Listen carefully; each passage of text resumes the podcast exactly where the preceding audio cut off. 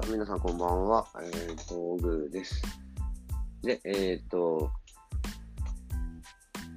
そろそろゴールデンウィークが終わりで、皆さん何してたんでしょうね。多分この10日間の休みがある人は、ほぼほぼ少ないとは思うんですけど、まあ、お盆と正月よりも休みがある人が多かったんじゃないかななんて思ってるのと、あじゃあなんでそもそもこの10連休とかってあったのかとかって、まあ、考えると、まあ、きっと、まあ、日本のこう産業っていうのは製造業と、まあ多分建設業が多いから、まあその人中心にきっと作ったんだろうなぁなんていうのは思ってて、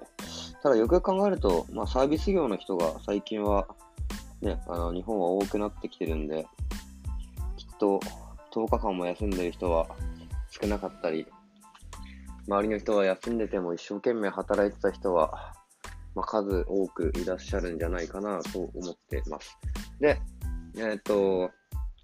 でですね、そうすると、なんかね、周りの人がすごく羨ましかったり、まあ僕自身あのテレビ見ないんで、えー、テレビのニュースとかはきっと、その、なんか10連休に対しての、いろいろなものが流れてるんじゃないかなとか思ったり、まあ、この10連休はね、えっ、ー、と、まあ、消費、消費してもらうというところが、まあ、すごく大きくあるので、まあ、旅行会社とか、まあ、あの辺の人たちはすごく、ね、あの気合い入れてやってたみたいですが、で、えっ、ー、と、僕はというと、まあ、えっ、ー、と、仕事をしながら、えっ、と、人をきれいにしながら、えっ、と、まあ、過ごしている毎日で、いますと。で、そうですね、なんか結局、結局というか、なんかこう、こういう話が多分できるのも、まあ、自分自身もまあ勉強するのは結構昔バカだったんで、え、ー、と、好きでやることが多いんですが、まあまあ、その、普通の、こう、生活してる中より、中で、え、ー、と、まあ、いろんな人の話を聞いたりとか、あ悩みを聞いたりとか、まあ、いろんなことをできるという環境にいるのが、まあ、すごく大きいんじゃないかなと思うと、なんかね、えっ、ー、と、そうだな。うん、なんかそんな感じで、えっ、ー、と、ここ最近のゴールデンウィークとか、えっ、ー、と、まあそういう、まあ仕事が嫌いな人というか、仕事があんまり好きじゃない人たちからすると、その10連休を、えっ、ー、と、羨ましがる人の方がなんか多い気がします。で、逆にこう、連ちゃんとした、あと、10、大型連休をもらってる人たちは、暇だ暇だという声を、まあ、よく聞くので、まあ、どっちもどっちなんだなっていうのは、すごく思います。要は、なんか、どっちにしろ、えっ、ー、と、隣の芝生が青く見えるようなまあ自分にないものはね、やっぱ人のことは羨ましいと思ったりとか、まあ嫉妬したり妬んだりとか、まあそれが人間の元々の本質である欲、なんかね、欲求ではないですけど、まああるんだなと思うのがあるので、今日は少し心の、まあメンタルをどう鍛えるかっていう話を、まあちょっとしてみようかなと思うんですけど、まあ、僕自身もね、そんなに昔はメンタルが強かったわけじゃないんで、結構振られ、振られるっていうか、まあ人に振られたりとか、まあ、することが多かったんですけど、なんか、極論言うと、まあ周りの人に助けられながら、やっぱメンタルっていうのは鍛えられるんじゃないかなと思います。で、もちろんこうね、えっ、ー、と、いろんな人がいますから、会う人、会わない人などいたりとか、自分を攻撃する人なんていうのは、まあまあ、いるわけですと。で、まあ、それ気にしてるとね、本当にもう自分のことがよくわかんなくなるんですけど、僕自身もね、すごい生意気生意気と言われながら、えっ、ー、と、20代を、えっ、ー、と、生きてきて、まあ実際こう、まあ生意気で、まあ人の言うことを聞かなかった時期がありまして、まあ、そんな関係でね、えっ、ー、と、バイトをやっても、えっ、と、続かず、えっ、と、バイトは、そうですね2、2ヶ月ぐらい続いたのがマックスですかね。で、えっ、と、この業界に入っても、えっ、と、2つですかね、2つぐらいクビになって、まあ、ただただ生意気で、えっ、と、まあ、いろんな方に迷惑かけてやめ、やめさせられたというところがあるんですけど、そうですね、だからそうすると、こうなんかメンタルが強いような、えっ、と、印象が、まあ、あるのかなと思うんですけど、まあ、実際どういうふうにこうメンタルを保つかっていうのは、まあ人それぞれやり方っていうのはきっとあるんだなと思います。でまあ、あまあ、僕自身の、メンタルのあ考え方としては、そうですね、一番最後の最後、あんまり嫌いになる人がいないので、まあ、嫌いになるっていうのは相当こう上からだなっていつも最近、まあ、最近っていうか、まあ、思ってて、え、ー、と、合う合わないはもちろん合うんですけど、まあ、それはちょっと後で話をするとして、嫌いな人とか苦手な人っていうのは、きっと、すごい自分が、えー、と弱い時にありますよね。なんか自分があんまりこう許容範囲がないというか、なんか余裕がない時って、なんかね、何かしら言われたりとか、何かしら合わない、気に入らないことがあるとすぐ嫌いな感じになってしまったりとか、避けたくなるような感じはあるんで、あれは多分、ずっと嫌いなわけじゃなくて、一時すごく自分に余裕がない時に、えっと、自分に攻撃的に見え、自分に攻撃的なことをしてくるような人と思うと、やっぱその人はあんま好きじゃなかったりとか、まあ、嫌いになったりとか、まあ、一時の感情でそういう風になりやすいんですけど、嫌いって結構上からですもんね。なんか、あいあいつ嫌いだとかってやっぱね、自分がちゃんとしてるのを前提にあいつ嫌いだったって言ってるんで、まあ、嫌いなものはね、嫌いで大事なんですけど、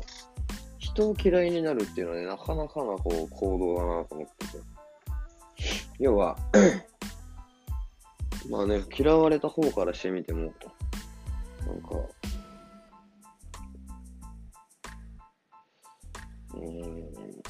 かね、そうだな、なんか、嫌いになるのって結構自分が完全体でいて、それにそぐわないから嫌いなやつみたいなね、あの排除するみたいな、まあ、感じで考えると分かりやすいんだけど、自分の中のこう、テリトリーから排除したい人を嫌いだと思うと、まあ、排除するってことね、結構な感情だったり、結構な、えっ、ー、と、なんだ、強気みたいな感じになるかなと思ってるので、まあ、そこまでね、なんかする必要ないんじゃないかなと思うと、なんかね、もう、ホンダじゃないですけどね、えー、ともう一人の自分として、なんかすごくちょっと切ないなと思うので、あんまね、嫌いな人を作らないようにはしてるんですけど、ただね、その中でもね、やっぱ合わない人っていうのはいるんで、じゃあそれを、まあ、どういうふうにこう、ね、あの、クリアしていくかっていうか、なってくると、まあそもそも会わない人っていうか会う人の方が少ないので、その会う人に会えたら最高ですよね。まあ一番ラッキーというか、それはもうなんか、人生楽しいだろうって感じにはなるんですけど、うーん、なんかその会う人じゃなくて会わない人っていうのは多分多種多様でいっぱいたくさんいて、で、その中から会わないってことは価値観が違うので、逆に言えば、あとそういう人たちと話ができる自分を作れば、まあ、すごく違う、えーと、ラインの情報が聞けるっていうところを考えると、すごくいいなって思ってます。で、反面教師って言葉があるとは思うんですけどね、まあそういうふうに、まあ理不尽なことなんていうのはよくあるし、理不尽にしかないと思えば、まあそれに、それに伴って何かを学ぶっていうことのフォーカス当てれば、そんなになんか辛いことじゃないんだよなと思いながら、えっと、考えるんですけど、まあ、と、とはいえ、やっぱりね、人、人感情がありますから、多少なりともそのね、あの、振り回されたりとかしやすいんですけど、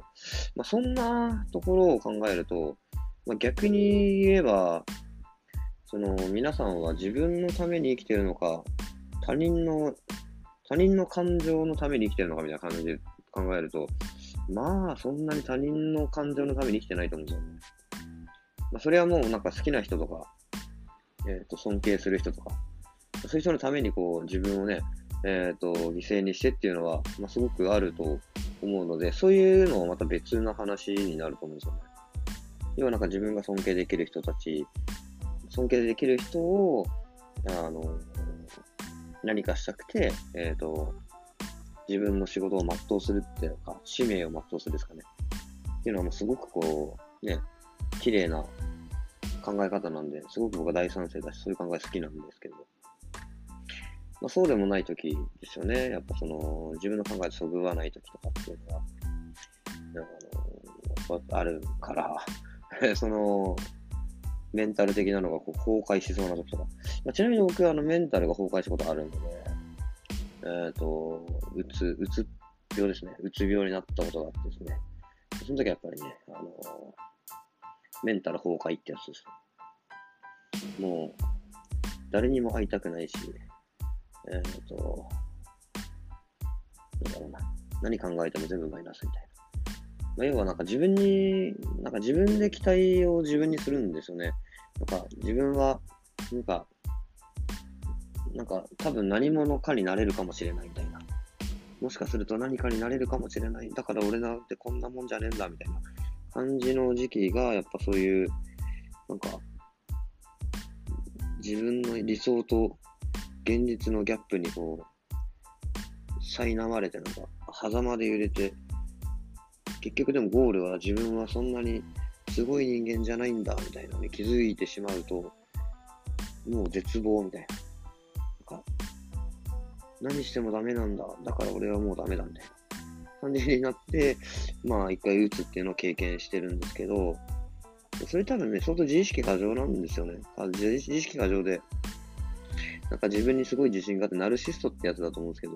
まあそれだったっていうことなんですよね。要はナルシストで、えー、自分には何かあるかもしれないとか、ま、自分には可能性があるみたいな。まあまあ、それはすごく大事なことなんで、あの、うぬぼれたりとか、えーと、自分はできる人間だっていう自己肯定感もすごく、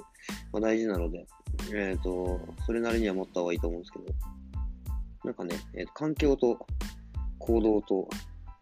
全く合ってない状態で、自分はこういう、なんか何かを持ってるかもしれないっていう期待をしてしまった時期に、えっ、ー、と、うつというものに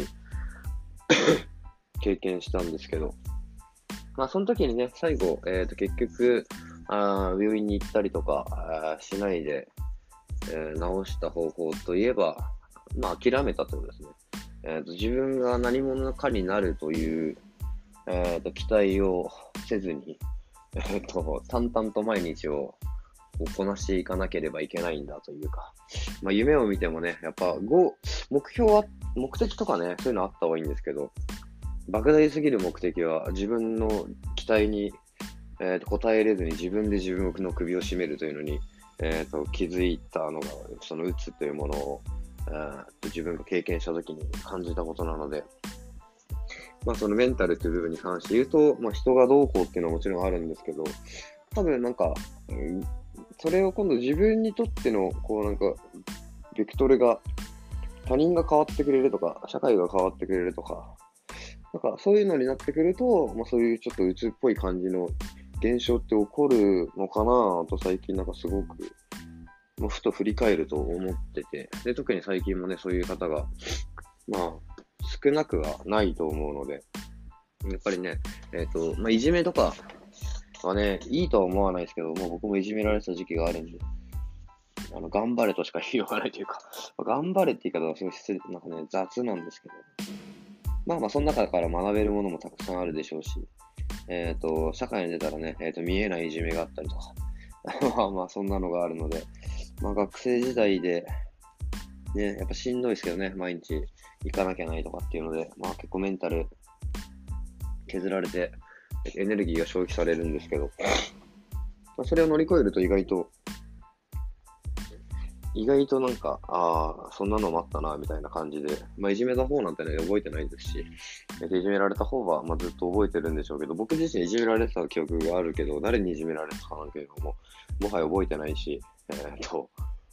まあ、それによってこう、他のコミュニティを作るっていうものだったりとか、他のところで、えっと、なんとかうまいこと生きるとか、そういうのを学んだのですごくいい経験したなって今では思うんですけど、で、話が戻って、えーと、そうそう、そのうつっていうので、メンタルが崩壊するっていう最終形態ですよね。最終形態のそのうつっていうものが、えっ、ー、と、まあ、自分が、えーと、発症した時っていうのは、うん、自分に対してすごく自分を期待してしまって、で、えーと、それができない現状でもがく、で、答えが見えないみたいな感じの、まあ、状況で、えっ、と、なって、で、直した時は、まあ、諦めるっていうのをやったんですけど、まあ、それ諦めるっていうのは、基本的にそういうことをするというところを諦めただけであって、まあ、自分にを見つめ直したって言い方でもあるんですなかなか、なんだろうな。対人とか環境とか、その、環境とあ対人とれる、この、なんか、受動的な、だか自分が何かできるわけじゃなくて、受け取る側の時の状態でうつを発症してしまうと、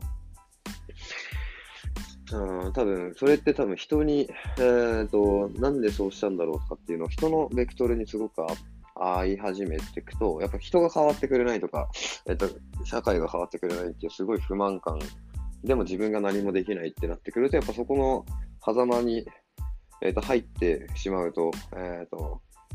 板が2枚あって、そこの間に入ってしまって、逃げ道はもう下しかないっていう状態に、まあ、なると、で、下に落ちると、歯が打つと言われるものになってしまうので、その狭間に揺れてる時に、どちらかの扉が開くわけなことに気づかないんですよね。その余裕がないんでね。なんで、うん、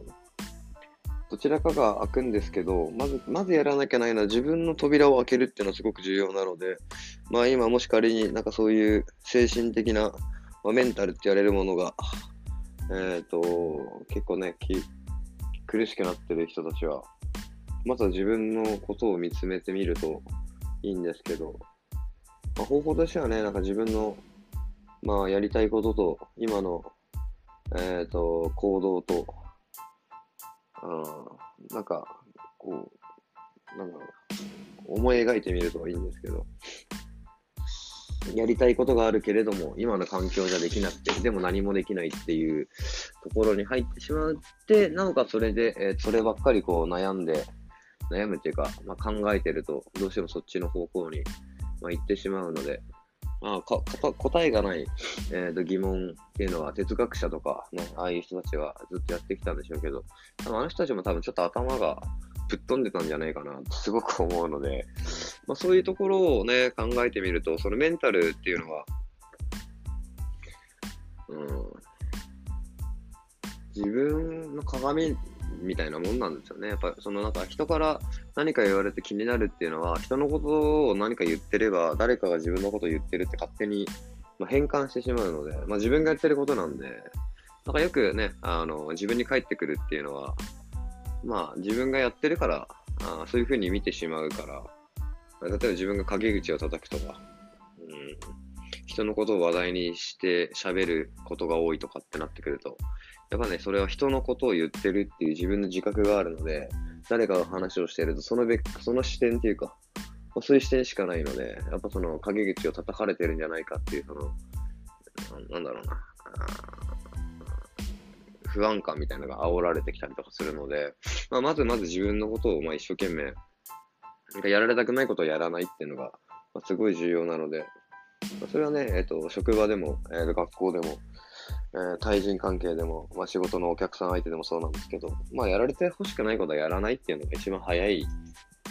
わけですよね。なんで、そういうところから、えっ、ー、と、少し、えっ、ー、と、考えていくと、すごくこうね、メンタルっていうのは鍛えられるんじゃないかなと思うところで、えっ、ー、と、今日はだいぶ喋ってしまったので、えっ、と、ちょっとこれぐらいで一回やめたいと思います。はい。なので、えっ、と、メンタルの、えー、と話は、